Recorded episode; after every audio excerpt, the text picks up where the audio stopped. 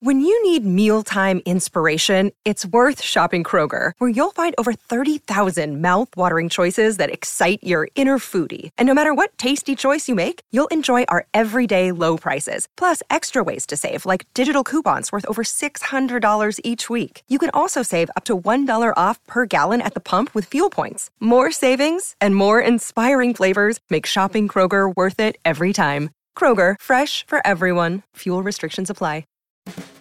Hello and welcome to Whistle Stop, a podcast of the presidency. I'm John Dickerson, co host of CBS This Morning.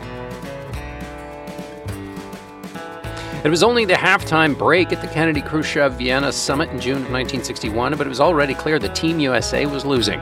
Kennedy, in his fumbling responses to the Soviet premier, had appeared weak to his opponent, who noted that Kennedy was young enough to be his son. Indeed, the 44 year old president had been born in the same year as Khrushchev's eldest son. This man is very inexperienced, even immature, Khrushchev told his interpreter. Compared to him, Eisenhower is a man of intelligence and vision. This is from Fred Kempe's indispensable Berlin 61. You'll remember, of course, that Khrushchev had a very low opinion of Eisenhower going into the meeting, and so in comparison to Kennedy, so for him after the first day to put Eisenhower back on the top of the heap is quite a downgrade for Kennedy. Anyway, welcome to the third and final whistle stop on President Kennedy's meeting with the Soviet Premier Nikita Khrushchev. It is a rule of the whistle stop priory that a string of episodes cannot last longer than the thing that they are describing. So we are desperately going to try to stop things here at just three episodes on Kennedy and Khrushchev. Why have we subjected you to three episodes anyway? Well, because there's so much to discover, and our researchers, Brian Rosenwald and Elizabeth Hinson, have put so much before me, I feel a personal debt to them for doing all of the excavating. When you have diamonds brought before you, it's really not polite in the least to cast them aside or use them to hold up the wobbly table at bar 91 which is where I typed that sentence. You must put them in their best use, and so here is an attempt to do that. And even so, not all the gems can fit into the story. I had to tell the story of Soviet spy Georgy Bolshakov uh, as my cocktail chatter in our live Philadelphia Gabfest a couple of weeks ago because my cup so runneth over. Anyway, why are we here? What's this all about? What's cooking? Well, the story of Kennedy and Vienna is the story of how summits can change the course of U.S. and world history. We think of them as discrete moments, but even summits where very little happened in the narrow boundaries of the summit can make very big things happen later in history. Something we know is on Kennedy's mind, this ripple effect, because his undergraduate thesis was about Chamberlain's negotiations with Hitler in the run up to World War II. Once again, we'll throw it to Cambridge professor David Reynolds and his BBC documentary on Vienna of 61 to add a little more symphonic mood music. The result was a massive clash of personalities played out over two days. It created profound misunderstandings. And worse, misguided policies, pushing the world to the brink of nuclear destruction over Cuba and dragging America into a war in Vietnam that almost tore the country apart. So, what we learn from Vienna 61 is that if we study history, we get a notion for why these meetings are so important, even if nothing comes out of them. They cause leaders to overreact in response to whatever happened in the summit, either because they think they've been bested in the meeting by their interlocutor, or they want to show and, they want to show they're rough and tough if they because they didn't in the moment, or a leader might get adventuresome if they judge the leader they've just left is weak and can be bested. Here's how Kennedy thought about the summit and why he had to hold it in a conversation he had with the Washington Post before he met Khrushchev. He said these personal moments would provide the context for his future decisions. Here he is. This is Kennedy. Uh, or this is the Post quoting Kennedy. He added, It's important to talk to the communists because, in the final analysis, heavy decisions rest constitutionally upon the President of the United States. He must, under some conditions, make the final judgment himself. And if my judgment may be more lucid, may be based more on reality as a result of this exchange, then I think the trip may be useful. So that gives us another lens through which to view our current events. What happened between President Donald Trump and President Vladimir Putin will cause each to calculate and miscalculate afterwards. I'm speaking, of course, about their summit in Helsinki in July of 2018. President Donald Trump issued an all caps rebuke of the Iranians a week after the Helsinki meeting with Vladimir Putin. And the charge from some of his critics, and even some of his allies, was that in that all caps tweet and show of strength with the Iranians, he was trying to show strength and toughness after looking weak with Vladimir Putin. It had been the consensus conclusion from friends and allies alike, or at least members of the same party, that the president had looked weak with Vladimir Putin. Was this assessment of his bellicosity towards Iran and its connection to the performance in Helsinki was it a, an accurate judgment? Was it a right judgment? It's possible. We know from studying Khrushchev and Kennedy that it's certainly possible when things go wrong that a president can try to send a, a corrective signal. The second day of the Kennedy Khrushchev summit in Vienna of 1961 started very differently for the two leaders. The Kennedys had listened to the Vienna Boys Choir and had taken Mass in St. Stephen's Cathedral. The First Lady's eyes had welled up with tears as she knelt to pray, and when they emerged, they were cheered by a throng of well wishers. At about the same time, a much smaller crowd, and less enthusiastic, watched as the leader of the Soviet Union laid a wreath at the Heroes Monument of the Red Army in Vienna, which was built to commemorate the 17,000 Soviet soldiers who were killed in action during the Vienna offensive in World War II. The second day of meetings were scheduled for the Russian embassy, or scheduled to take place at the Russian embassy, and here's the way Kempe puts it in his book, Berlin 61. Standing before the Soviet embassy, Nikita Khrushchev shifted from side to side like a boxer eager to come back out of his corner after having won the opening rounds. A wide grin revealed the gap in his front teeth as he thrust out his small, plump hand to greet Kennedy. I greet you on a small piece of Soviet territory, said Khrushchev to Kennedy. He then threw out a Russian proverb Sometimes we drink out of a small glass, but we speak with great feelings. Kennedy would soon learn how great Khrushchev's feelings were. In advance of the meeting, Western authorities were quoted in the paper sizing up Khrushchev's intentions. He wanted to size up Kennedy, not just get acquainted with him and his ideas, but also to test his will, define his boiling point. The topic of the second day was Berlin. And here's what Khrushchev said 16 years have passed since World War II. The USSR lost 20 million people in the war, and much of its territory was devastated. Now, Germany, the country which unleashed World War II, has again acquired military power and has assumed a predominant position in NATO. Its generals hold high offices in that organization. This constitutes a threat of World War III, which would be even more devastating than World War II. Khrushchev talked about his dead son who, has, who had died in the Second World War, and Kennedy retorted that his brother had died in the Second World War. For a brief period, they exchanged boasts about the commitment each country had made during the Second World War. Khrushchev, of course, had the ultimate trump card in that in that front because that so many more Soviets had died in World War II than Americans, and for that reason, Khrushchev told Kennedy Moscow needed to move quickly because this rearmament of the Germans. It's it's uh, the West German association with NATO uh, made Moscow nervous. The idea of German unification, which the West was pushing, was unrealistic. It wasn't going to happen just on its own, and the Soviets felt like they needed to act to protect themselves against a possibly hostile Germany as the tip of the spear of the Western powers, uh, and so that it was going to basically take advantage of, or not advantage of, but uh, but um, act based on the way things were, which is that basically that two German states existed. Khrushchev told Kennedy that it was his preference to reach an agreement personally with Kennedy on a war ending treaty that would alter Berlin's status as a bifurcated city.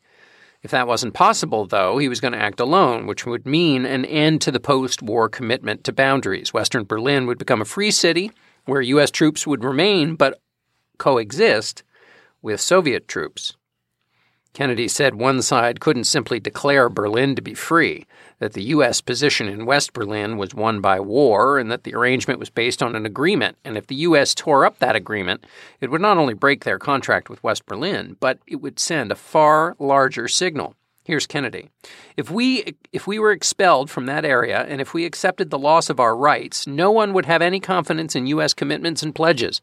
U.S. national security is involved in this matter because if we were to accept the Soviet proposals, U.S. commitments would be regarded as mere scraps of paper. Western Europe is vital to our national security, and we are we have supported it in two wars, Kennedy continued. If we were to leave West Berlin, Europe would be abandoned as well. So when we are talking about West Berlin, we are also talking about West Europe. At this point, Khrushchev's face reddened like the beets they had had at lunch in the borscht. He interrupted Kennedy. He asked why Kennedy didn't want peace. He wanted he waved his arm. He produced words from his mouth like ice cubes from the drink machine at the subway. The U.S. is unwilling to normalize the situation in the most dangerous spot in the world, he thundered. The USSR wants to perform an operation on this sore spot to eliminate this thorn, this ulcer. Again with the metaphors without prejudicing the interests of any side, but rather to the satisfaction of all peoples in the world. So what Kennedy read this was is that while Khrushchev was saying he wanted a peace treaty with all of Germany, what Kennedy knew the effect of it would be is to bring Eastern Europe and Eastern Berlin and all of Berlin under Soviet domination or dominion, I should say. Khrushchev said that the logic of the U.S. needing to protect its interests in Berlin cannot be understood, and the USSR cannot accept it. He told the president he was sorry, but that, quote, no force in the world would stop Moscow from moving forward. Khrushchev then declared the USSR will sign a peace treaty and the sovereignty of the German Democratic Republic will be observed. Any violation of that sovereignty will be regarded by the USSR as an open act of aggression, with all of its attendant consequences. Khrushchev was threatening war if the U.S. asserted its claim should continue for Western Berlin. If, this, if the U.S. should start a war with Berlin, so be it, he said. This is what the Pentagon has been wanting. If there is any madman who wants war, he should be put in a straitjacket. Khrushchev, by the end of this tirade, had used the war, word war three times. Kennedy's team was stunned.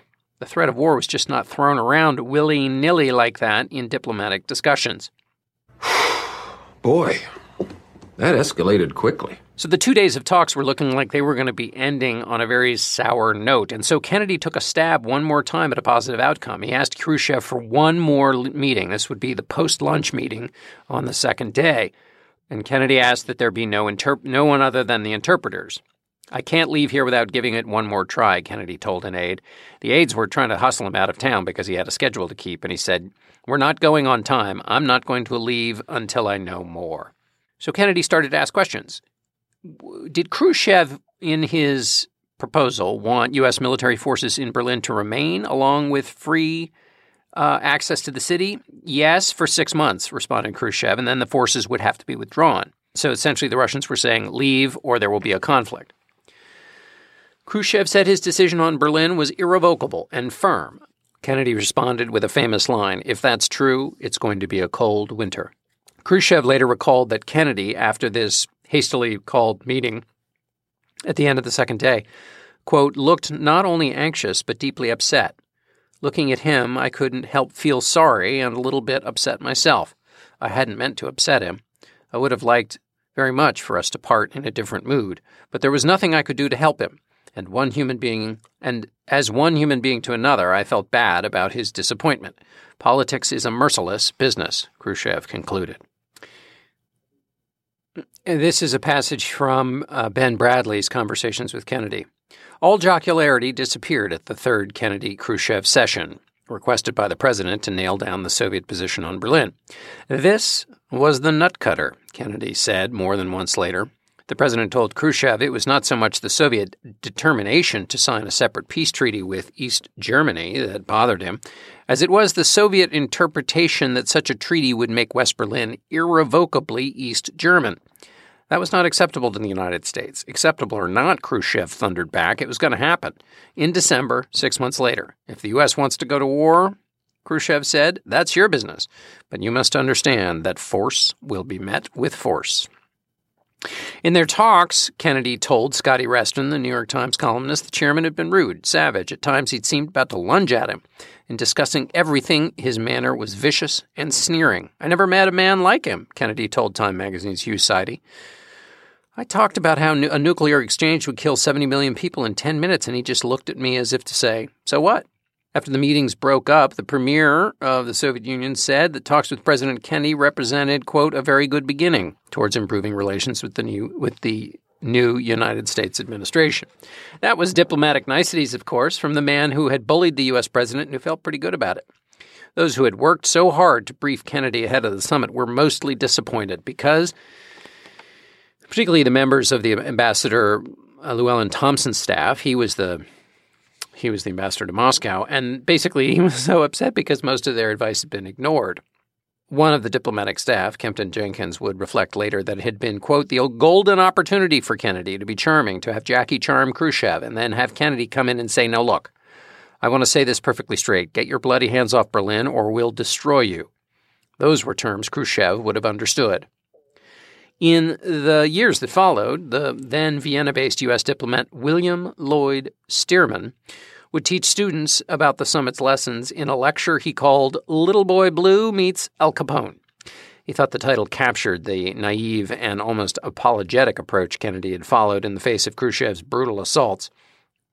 Stearman would further argue that the, it was the Bay of Pigs that had created a condition where Khrushchev thought at the uh, summit that, quote, Kennedy was now his pigeon. Kennedy's error it was in allowing, or so the diplomats working for the United States thought, was allowing Khrushchev to draw him into a debate over ideology. We addressed this a little bit before, and it has the comparison to Nixon and Mao. After debating in the campaigns, both against Humphrey and Nixon, Kennedy thought he could do pretty well. He was pretty confident that he had this special ability uh, and that um, he could kind of handle any uh, verbal cut and thrust. This is not not unlike President Trump's sense of confidence uh, that he took with him into his meetings with both Kim Jong Un and Vladimir Putin. Before leaving, the president um, met with Scotty Reston. The point was to get across to Americans reading the New York Times how serious things were. Um, Reston had at this point won two Pulitzer prizes, um, and so uh, he was he was basically the not just the dean of the foreign policy press corps, but he was the journalist basically uh, in American press at the time. Yes, there were the Alsop brothers and others, but Scotty Reston, this was really his. And and Hugh Sidey for that matter. I mean, there were big guns, but Scotty Reston was the biggest of them all. Anyway, they had a conversation. Kennedy debriefed him. The ground rules were that he wouldn't quote the president or mention that they had had a private meeting. Uh, Going into the Vienna summit, Reston had pretty high expectations for the way things would turn out. Uh, he'd put a lot of meeting, uh, sorry, a lot of weight on the fact that Kennedy, and this is something I didn't talk about when Kennedy landed in Paris, but Kennedy had met with de Gaulle, the French president, and de Gaulle, uh, the great hero of World War II, had treated the younger Kennedy as a as an equal, and that had bucked Kennedy up more, even so, than the rave reviews of his wife. Reston described that meeting or that those exchanges and that time spent with de Gaulle as, quote, a tonic. Kennedy was visibly buoyed up when he arrived in Vienna, and he went into the Khrushchev talks not only with revived spirits, but with a wider perspective. And that was important going into this meeting, wrote Reston, because going into it, it had been an opportunity to mend what Reston had identified as, quote, a flaw in Kennedy's administration to date. The first three months had been a kind of on the job training for the president, and he has seemed to give equal weight to a whole grab bag of policies. Thus, Laos and Angola have seemed for the moment as important as unity of the Western alliance. Castro as important as the whole good neighbor policy, the minimum wage as important as maximum security, the moon as important as the cockeyed world. Ever since Cuba, Kennedy has been searching for a way to sort things out, to reduce complexity to identity, to divide the dependable from the capricious, to separate the things that pass away from the things that endure. So that was going in. And coming out, Reston, sitting with the president, realized that it, had been a botch. How was it? asked Reston. Worst thing of my life, Kennedy said. He savaged me. Reston jotted in his notebook, not the usual. 321. Reston jotted in his notebook, not the usual bullshit. There is a look a man has when he has to tell the truth. I've got two problems, Kennedy told Reston. First, to figure out why he did it, and in such a hostile way, and second, to figure out what we can do about it. Kennedy told Reston that because of the Bay of Pigs, Khrushchev, quote, thought that anyone who was so young and inexperienced as to get into that mess could be taken, and anyone who got into it and didn't see it through had no guts. And he just beat the hell out of me. I've got a terrible problem. If he thinks I'm inexperienced and have no guts, until we remove those ideas, we won't get anywhere with him. So we have to act we have to act. Well, what does mm-hmm. that mean? There it is, though. We have to act. So the conditions in the summit, the feeling beaten by Khrushchev, create the conditions for actions to come. So imagine it had gone differently, less pressure on the president to act, both for the notion of sort of international prestige, but also to get in the head of Khrushchev, which has been so influenced by the two, time the two men spent together. So, what does it mean? What does that act mean? Or does it mean overreact? Well, it might mean that. Kennedy, in his recap of the meeting to the public, lied, as all presidents do, about what happened. I will tell you now that it was a very sober two days. There was no discourtesy, no loss of tempers, no threats or ultimatums by either side.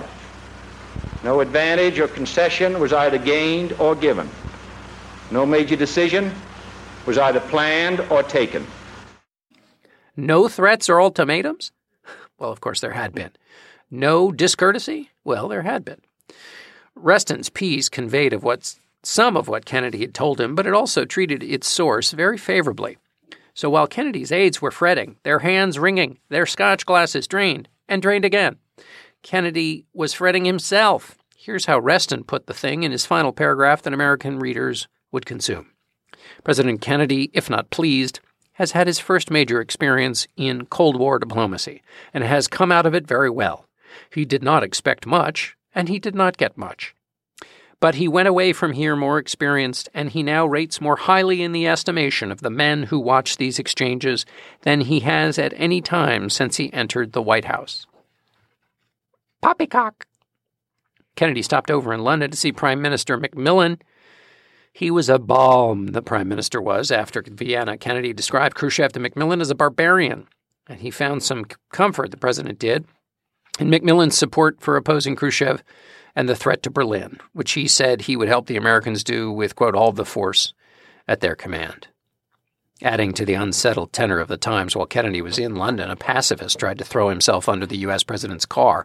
No Polaris, the pacifist shouted, referring to the, uh, to the British nuclear submarine that had been helped, uh, developed with U.S. help. Flying back from Vienna, Kennedy was a bit of a mess. Looking at his briefing papers with his aides, Kennedy called in his secretary, Evelyn Lincoln. Lincoln's secretary was named Kennedy. That he wanted to get, to, he told her he wanted to get some rest and to deal with the papers that he had arrayed before him. As she worked and tidied up his work, she came upon a slip of paper on which Kennedy had scrawled these two lines I know there is a God, and I see a storm coming. If he has a place for me, I believe I am ready. Those lines were from Lincoln. Upon landing in Washington, the president went to see his brother. Tears were running down the president's cheeks after a while in their conversation, produced by a mixture of the stress he was feeling and the decision ahead. Bobby would later recall that he had never seen my brother cry before about something like this. I was up in my bedroom with him, and he looked at me and said, Bobby, if nuclear, if a nuclear exchange comes, it doesn't matter about us. We've had a good life. We're adults. We bring these things on ourselves. The thought, though, of women and children perishing in a nuclear exchange, I just can't adjust to that. So that gives you a, sta- set, a, a sign of the stakes, and obviously is uh, somewhat somewhat inconsistent with the paragraph at the end of the Scotty Reston piece. Upon returning, Kennedy spoke uh, to the public, and he also met with congressional leaders and basically explained to both of them that America was facing a crisis over Berlin. What he told the congressional leaders, though, was that provocation through harsh language was not the way to go. So he wanted to be restrained, but at the same time, he needed to convince Khrushchev that reckless action could lead to a nuclear war. Well, how did he how does he do that? How does he convince him? This is these are the two balancing or this is the balancing act Kennedy had to engage in after he returned. It was basically the same concept of miscalculation. Um, that word that uh, Khrushchev had not liked.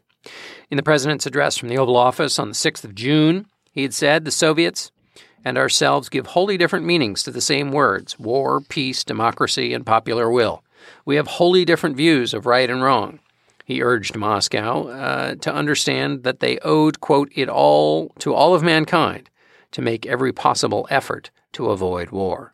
For the facts of the matter are that the Soviets and ourselves give wholly different meanings to the same words war, peace, democracy, and popular will. We have wholly different views of right and wrong, of what is an internal affair and what is aggression.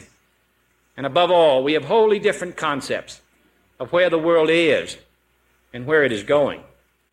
Kennedy, his, for his point, was carrying around his own copy of the transcripts, but not so delighted about it. And he certainly wasn't sending them out for distribution. Kennedy thought about the meeting constantly, wrote Ben Bradlee. And here continue more from Bradlee in conversations with Kennedy. For weeks after he returned, he talked about little, little else, and he carried excerpts from the official translation of his talks with Khrushchev around with him wherever he went and read chunks of them to me several times. What's amazing about how this turned out is how much of it had been foreshadowed by the criticisms before he even went on the trip. Senator William Fulbright said that there was great nervousness about the young president going to see Khrushchev. Uh, a Jacksonville businessman was quoted in the paper saying, You don't negotiate with somebody who has just given you a beating, meaning from the Bay of Pigs. Another person quoted in the piece said, Khrushchev will kick him around the block.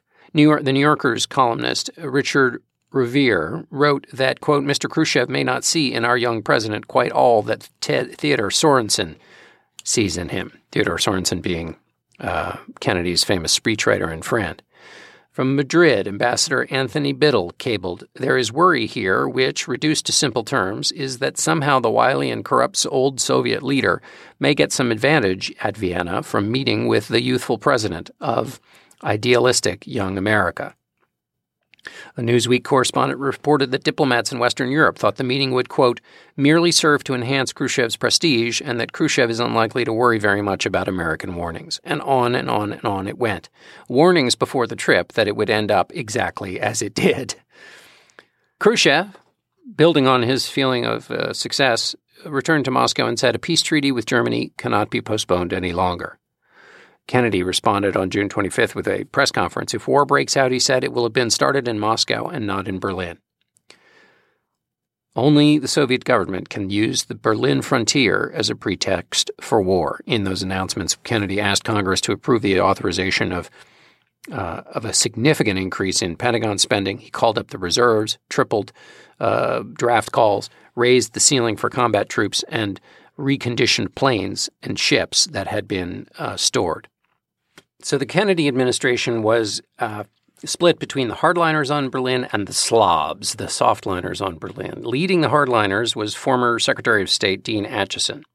Um, and Acheson had been quite a critic of Kennedy's after the Bay of Pigs, but Kennedy turned to him for advice.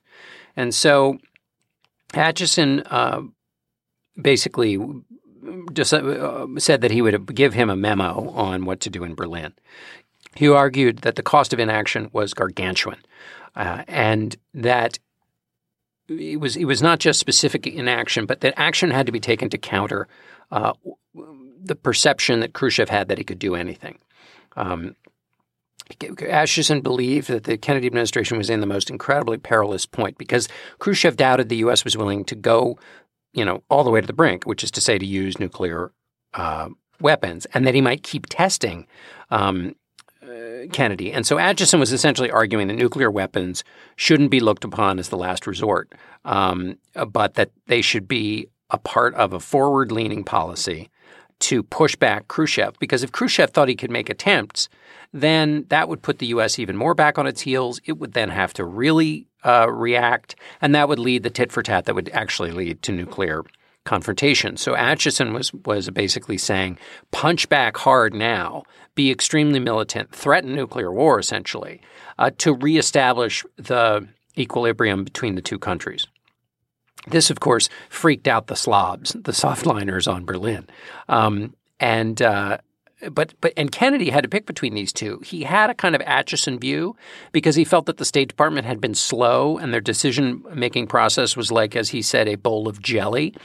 Um, and so he he it wasn't um, it wasn't that he was all the way for Acheson, but he liked the kind of um, force of it, and also it, it um, matched up with his own feelings about having to recalibrate after the how poorly things had gone in Vienna. Here's more from Acheson. If we are not prepared to go all the way, we should not start. Once having started, backing down would be devastating. If we are not prepared to take all the risks, then we had better begin by attempting to mitigate the eventual disastrous results of our failure to fulfill our commitments. And behind all of this is the view on Acheson's part that basically that once you show a very strong posture towards Khrushchev, that he would back down. Cut Time magazine during this period wrote, There is a wide and spreading feeling that the administration has not yet provided ample leadership in guiding the U.S. along the dangerous paths of the Cold War.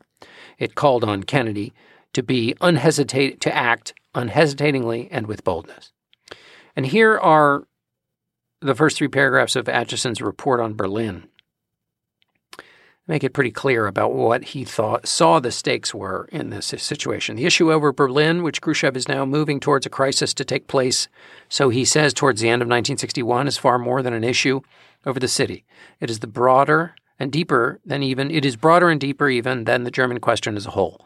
It has become an issue of resolution between the United States and the USSR, the outcome of which will go far to determine the confidence of Europe, indeed the world, in the United States. It is not too much to say that the whole position of the United States is in the balance. Until this conflict of wills is resolved, an attempt to solve the Berlin issue by negotiation is worse than a waste of time and energy. It is dangerous. It is so because what can be accomplished by negotiation depends on the state of mind of Khrushchev and his colleagues. At present, Khrushchev has demonstrated that he believes he will prevail because the United States and its allies will not do what is necessary to stop him. He cannot be persuaded by eloquence or logic or cajoled by friendliness. As former British ambassador to Moscow, Sir William Hayter, has written, the only way of changing Russian purpose is to demonstrate what they want to do is not possible.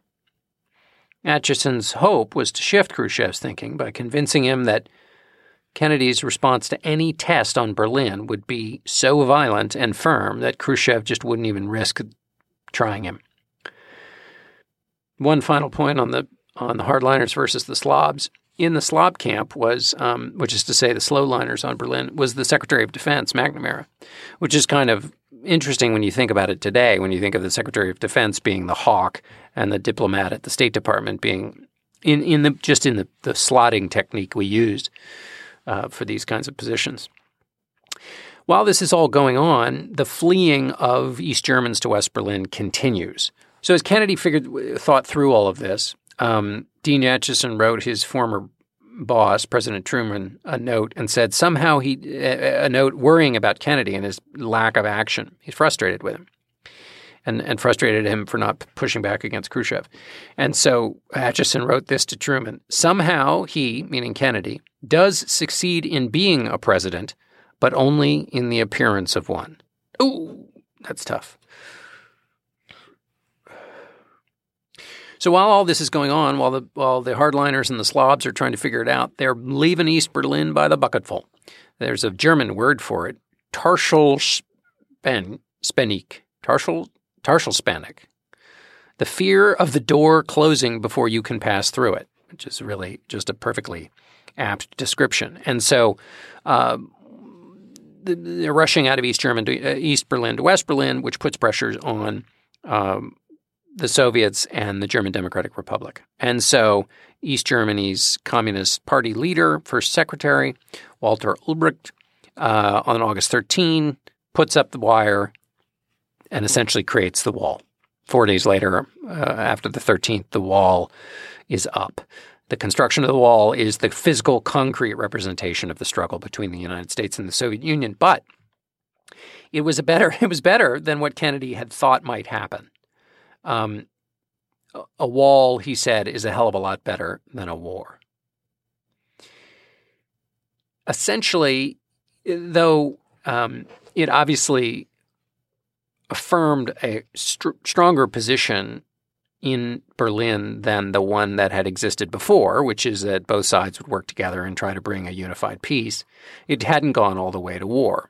And so this was a bit of a uh, a bit of a relief from where things were heading, and it kind of let some of the air out for Khrushchev. So after August, the, the Soviets uh, pick up their missile testing uh, significantly, which escalates thing a little, things a little bit more.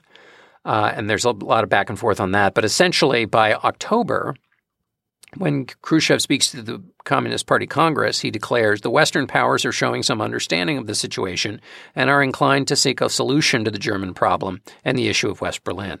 And he concluded if that is so, we shall not insist on signing a peace treaty absolutely before December 31st, 1961. So the the, the, the issue of Berlin, which looked headed for confrontation, was resolved for the moment. The wall and Khrushchev's read of Kennedy, which was that he wasn't going to sit still uh, uh, uh, against a, an actual full confrontation on the question of West Berlin, caused him to withdraw, at least specifically on the question of Berlin. For the moment, of course, there were those extra missile tests in the summer, or sorry, in the fall of 1961, um, and there would be, uh, which he felt he could do because of his sense of Kennedy's weakness. And of course, then there would be more dire ripples uh, from the pebbles in Vienna. The two leaders would face off again over Soviet missiles in Cuba. The Soviet leader convinced that after Vienna, Kennedy could be pushed around. That would almost come to the brink. But even more than the Cuban Missile Crisis, there was one more confrontation between capitalism and communism to come that people have linked to this question of credibility after the meeting in Vienna. And I'll let William Ch- uh, Manchester tee up the biggest possible effort to fix and rebuild American credibility in the struggle between capitalism and communism, the global struggle between capitalism and communism. And here's Manchester.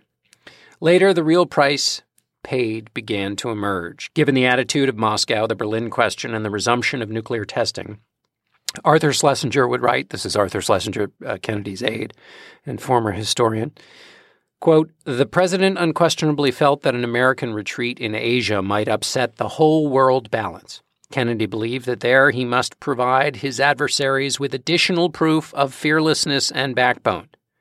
To James Reston, he observed that the only place where communists were challenging the West in a shooting war was in Indochina.